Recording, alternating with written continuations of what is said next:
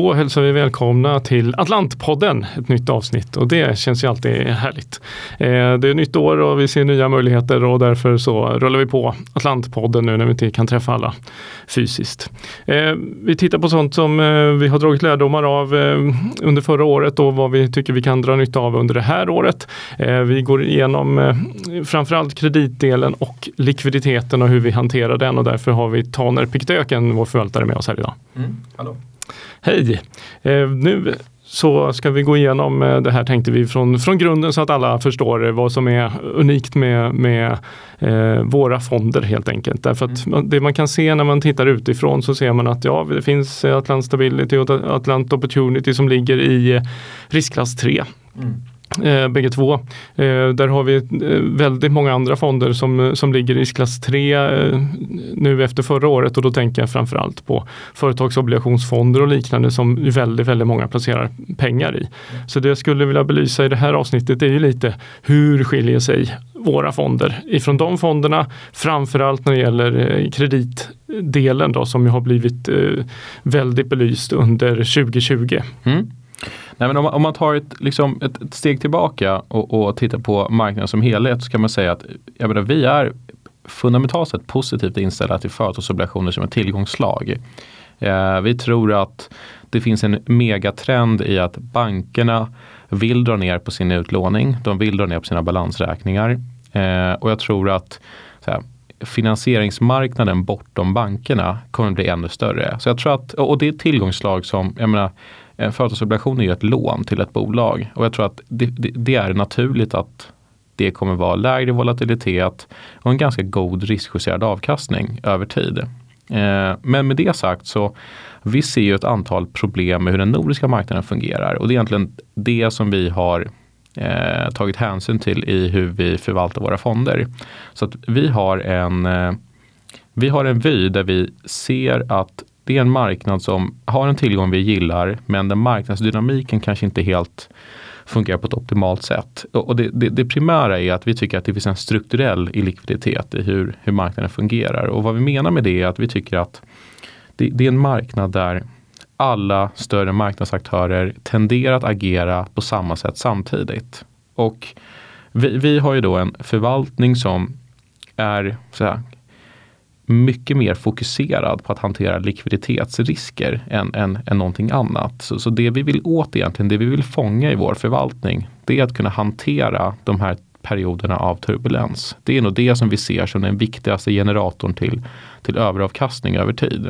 Det är inte så mycket att att så här, välja rätt krediter över fel krediter. För att i mångt och mycket så kommer många av de här krediterna, där kommer du få din kupong och så kommer du få betalt, eh, återbetalt din, ditt nominella belopp på, på förfall. Så att du kommer ha väldigt få konkurser över tid. Och konkursgraden kan öka och minska marginellt men vi pratar liksom om ett ja, fåtal procentenheter på sin höjd. Så jag tror att över tid så, så vi har ju ett egentligen en investeringsfilosofi som kretsar mycket mer kring att hålla kreditanalysen kanske lite sekundär och det går lite emot eh, hur de flesta företagsobligationsförvaltare tänker, för, för där ligger fokus på kreditanalysen. Och jag skulle säga att menar, vi, vi, vi gör väldigt mycket kreditanalys och jag, menar, jag kommer från en kreditanalysbakgrund. Men vi har insett att vill man skapa en rejäl överavkastning över tid då är det mycket viktigare att hamna rätt i den här likviditetsgungan. Och det blev väldigt, väldigt tydligt 2020. Eh, så, så om vi pratar lite om vad som hände det året så, jag menar, för de som har eh, lyssnat på den här podden och pratat med oss över åren så, så, är det ingen hemlighet att vi har varit generellt sett kritiska till hur marknaden fungerar. För det har varit väldigt rejäla inflöden och inflöden till fonden har varit ganska koncentrerade. Så de har hamnat primärt hos ett antal fonder som blivit väldigt stora. Och de fonderna har investeringsmandat som vi tycker är lite för snäva. Eh, det vill säga de köper primärt svenska företagsobligationer eh, som är väldigt sektorkoncentrerat. Det är väldigt mycket fastigheter. Och eh, jag menar, jag skulle säga att fastighetsmarknaden är, är närmare 60% av den, den, den nordiska företagsobligationsmarknaden. Så det är en enorm sektorkoncentration. Det tycker vi är, är lite problematiskt. Eh, och jag skulle säga det som stör ännu mer är att det är en likviditetsprofil i fonderna där vi tycker att innehaven i fonderna kanske inte alltid korresponderar mot den likviditet som fonderna måste erbjuda sina investerare. Eh, och jag tror att hade, hade det varit vanligt med månad eller kvartalshandlade fonder så tror jag att marknaden har varit mycket mer effektiv. Jag tror att det hade varit lättare att skapa en, en hög avkastning. Men eh, tyvärr så är det så att vi, vi måste hålla dagshandlade eh, fonder och då erbjuda våra investerare dagslikviditet och, och det är det som är kutym i marknaden. Eh, men tyvärr är det så att innehaven i de här fonderna är inte dagslikvida och, och det, det är definitivt eh, blev väldigt, väldigt tydligt i, under, under mars. Eh, för att likviditet är inte bara förmågan att sälja utan också förmågan att sälja på ett pris som inte avviker väldigt mycket från, från din värdering. Eh, och om vi skulle använda det i definitionen av, av likviditet så blir det ju väldigt tydligt att likviditeten inte finns där när du behöver den. Och vi, vi såg det här egentligen, vi såg ju inte corona eller en pandemi, men vi såg liksom under 2019 att mer och mer kapital började komma in. Det var ju ett år då inflödena var som störst. Det var ju 20, nästan 24 miljarder kronor i nettoinflöden in i företagsobligationer. Och bara för att sätta det i kontext så eh, i början av 2019 så var hela marknaden 150 miljarder eh, och så kom det in 24 miljarder på det. Så det var, rätt, det var en marknad som växte väldigt, väldigt mycket. Och jag tror att det är förklaringen till varför 2019, om man tittar på avkastningen, var ett väldigt bra år. De flesta fonder avkastade någonstans mellan 3 till 5 procent. Men vi, vi tittade på den dynamiken och, och sa att men, någonting här är lite obehagligt för att alla köper samma saker. Det är väldigt lite disciplin kring pris, väldigt lite disciplin kring struktur och det är en väldigt hög sektorkoncentration. Och lägger man på den här eh, dynamiken av att investerare som investerar i de här fonderna tenderar att bete sig ganska irrationellt. Och vad vi menar med det är att man tenderar att köpa på botten och sälja på, eller eh, köpa på botten och sälja, köpa på toppen och sälja på botten, ursäkta. Och det är eh, väldigt tydligt om man tittar på inflödena. De är som störst när marknaden är väldigt stark. Eh, och det kan man förstå för då visar de här fonderna väldigt hyggliga avkastningstal. Då tycker man att äh, men man ser det primärt som att man vill dra ner lite aktierisk. Man vill ha någonting som kan avkasta 3, 4, 5 procent men inte har den här aktievolatiliteten. Och då väljer man att köpa de här fonderna. Så att inflödena är som störst då. Men tyvärr är det så att utflödena är som värst när marknaden bottnar. Och det ser man gång på gång. Det, det är egentligen, den datan är tillgänglig och det är väldigt lätt att, att, att, att hitta de här sambanden. Och vi försökte konstruera fonder som kunde dra nytta av den här marknadsdynamiken. Så att eh, tittar man på, på opportunity och tittar man på stability så har vi en, en systematisk likviditetshantering eh, som gör att vi i princip alltid kan vara en köpare. Eh, så vi, vi, har inga vi har inga problem eh, någonsin. Eller så här, vi kan absolut ha utflöden men vi har aldrig en situation där vi är en forcerad säljare. Och det är för att vi har ett antal eh, åtgärder som vi kan göra för att ta fram likviditet i fonden. Så att vi, vi har aldrig en situation där vi har så pass mycket utflöden att vi måste likvidera innehav. Utan vi kan ju såklart hamna i en situation där vi vill sälja någonting. Men det viktigaste för oss som förvaltar fonden är att vi kan ta ett förvaltarbeslut. Och, och det vi menar med det är att om, om, vi sitter där i en marknad och tycker att men det här är en obligation jag vill sälja eller eh, egentligen det viktigaste är att motsatsen, det här är en obligation jag inte vill sälja. Då vill man kunna ta det beslutet och inte sälja den. Och har man enorma utflöden, då är det inte alltid så att förvaltaren har den lyxen att kunna säga det. Utan då kan man hamna i en situation där du måste sälja och det spelar ingen roll vad priset är.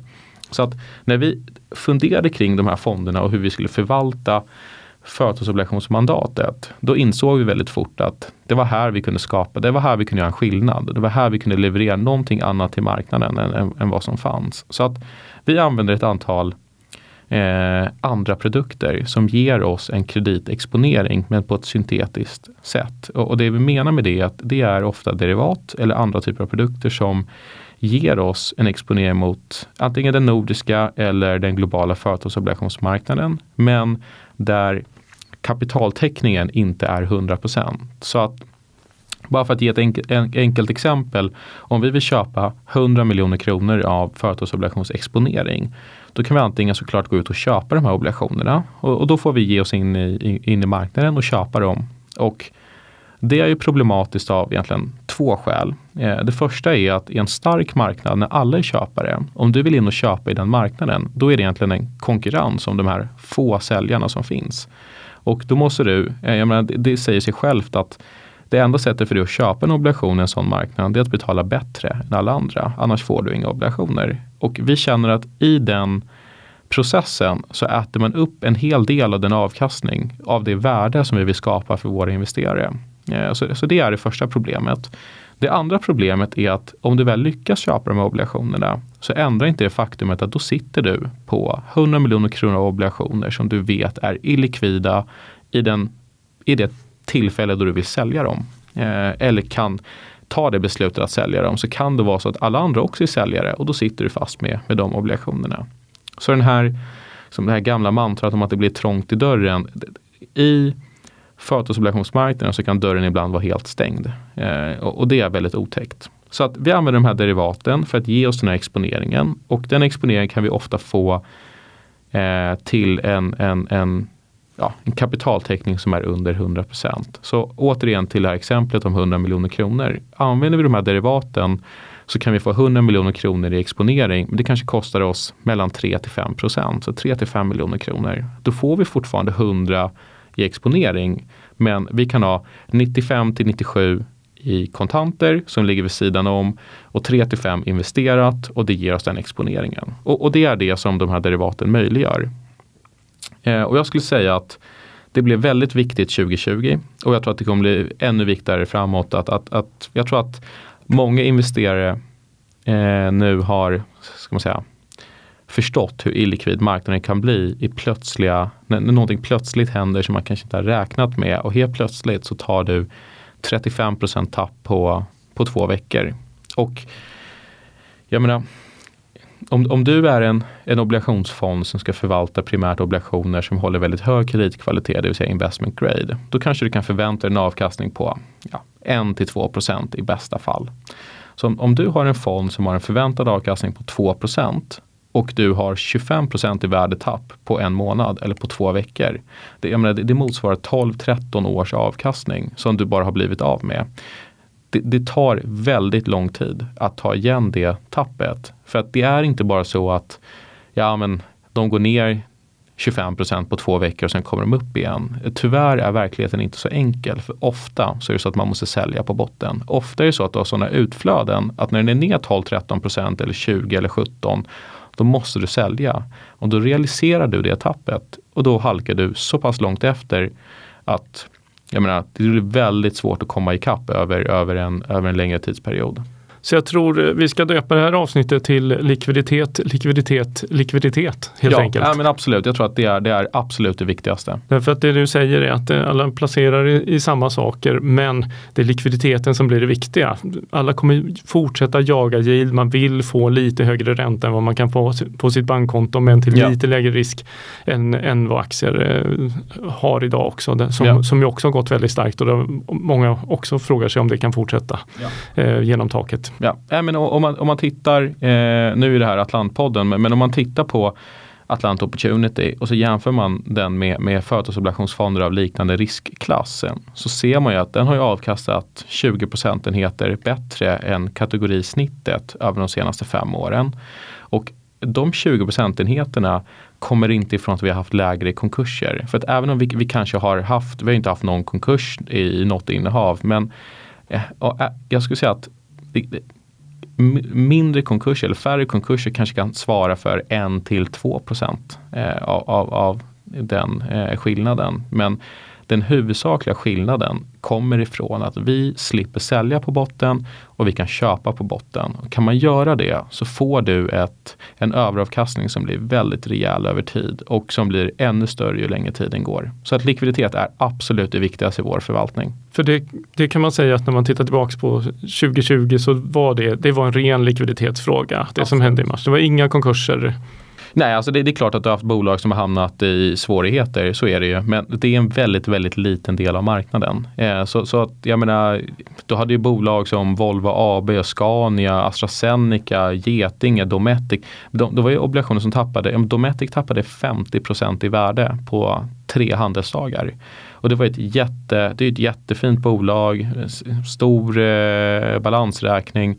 Eh, men det spelade ingen roll för att det, det var fonder som behövde sälja. Så att det, det, det är absolut likviditeten som är eh, det huvudsakliga skälet till varför tappet var större än vad man kanske hade tänkt sig och varför fonder halkade eh, rätt långt efter. Det var för att de behövde sälja på botten. Så det är likviditetshanteringen som gör då att, att om det blir trångt i dörren som du säger, många, många vill sälja samtidigt ja. och du sitter i en företagsobligationsfond, då kommer den förlora mer på grund av likviditeten och inte på grund av att de har gjort dåliga nej, nej. kreditval. Ja, ofta äger vi samma saker och det är det som är det, är det som kanske är det ironiska, att vi, vi kan äga samma obligationer som en fond som är upp eller som är ner 10% över samma period som vi är upp 5 och, och det kommer bara ifrån att de säljer på botten. Vi kanske tar ett värdetapp samtidigt som den andra fonden gör det. Men vi säljer inte den ner utan vi köper mer. Och när marknaden sen kommer tillbaka då får vi dels med oss en uppvärdering i det existerande innehavet som hade handlat ner och så får vi en uppvärdering av de nya innehaven vi köpte på botten. Och, och det är det. Så att vi, vi, vi, äger ingenting som ingen annan äger till skillnad från de här, ja, de här små derivaten är kanske lite,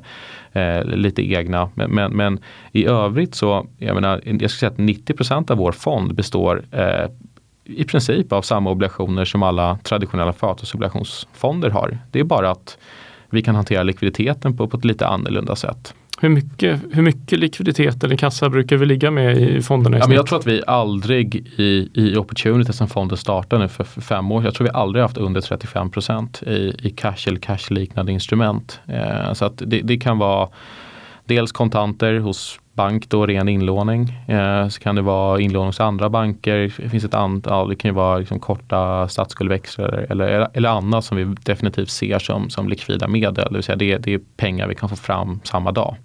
Eh, som, som inte har någon, någon större prisrisk. Och hur mycket hur mycket likviditet eh, har de fonder vi jämför oss med, de här företagsobligationsfonderna? Ja, men vi, vi, vi såg att det var ju fonder som hade i slutet av februari eh, 1,2 procent av fonden i, i kassa. Det, det, är helt, det är helt tokigt att ha en fond som är dagshandlad och som har så lite kassa och som har resten av fonden investerad i, i illikvida papper. Så att det skiljer sig från fond till fond. Eh, men jag skulle säga att det är väldigt, väldigt få fonder som ens kommer i närheten av 10% i ren cash. Eh, sen Sen kanske inte alla ska ha så mycket, mycket kontanter men jag tror att man som investerare bör vara medveten om riskerna och bör vara medveten om att eh, det är inte, man ska inte ta för givet att man alltid kan likvidera sina positioner eh, och bara för att man äger en dagshandlad fond så behöver inte det betyda att innehaven i den fonden är, är dagslikvida. Eh, för det är de sällan. Så att vi tycker att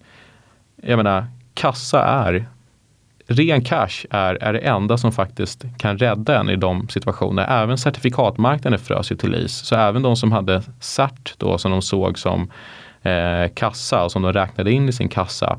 Det var ju flera dagar, du kunde, du kunde inte sälja en miljon kronor av, av de här certen som, som är en jättemarknad. Eh, så att vi, vi, använder ju, när vi säger cash då är det i princip cash. Eh, så att vi, vi, har liksom motpartsrisk mot vår depåbank. Det är egentligen det som är risken och den, den ska ses som väldigt, väldigt marginell och hanterbar.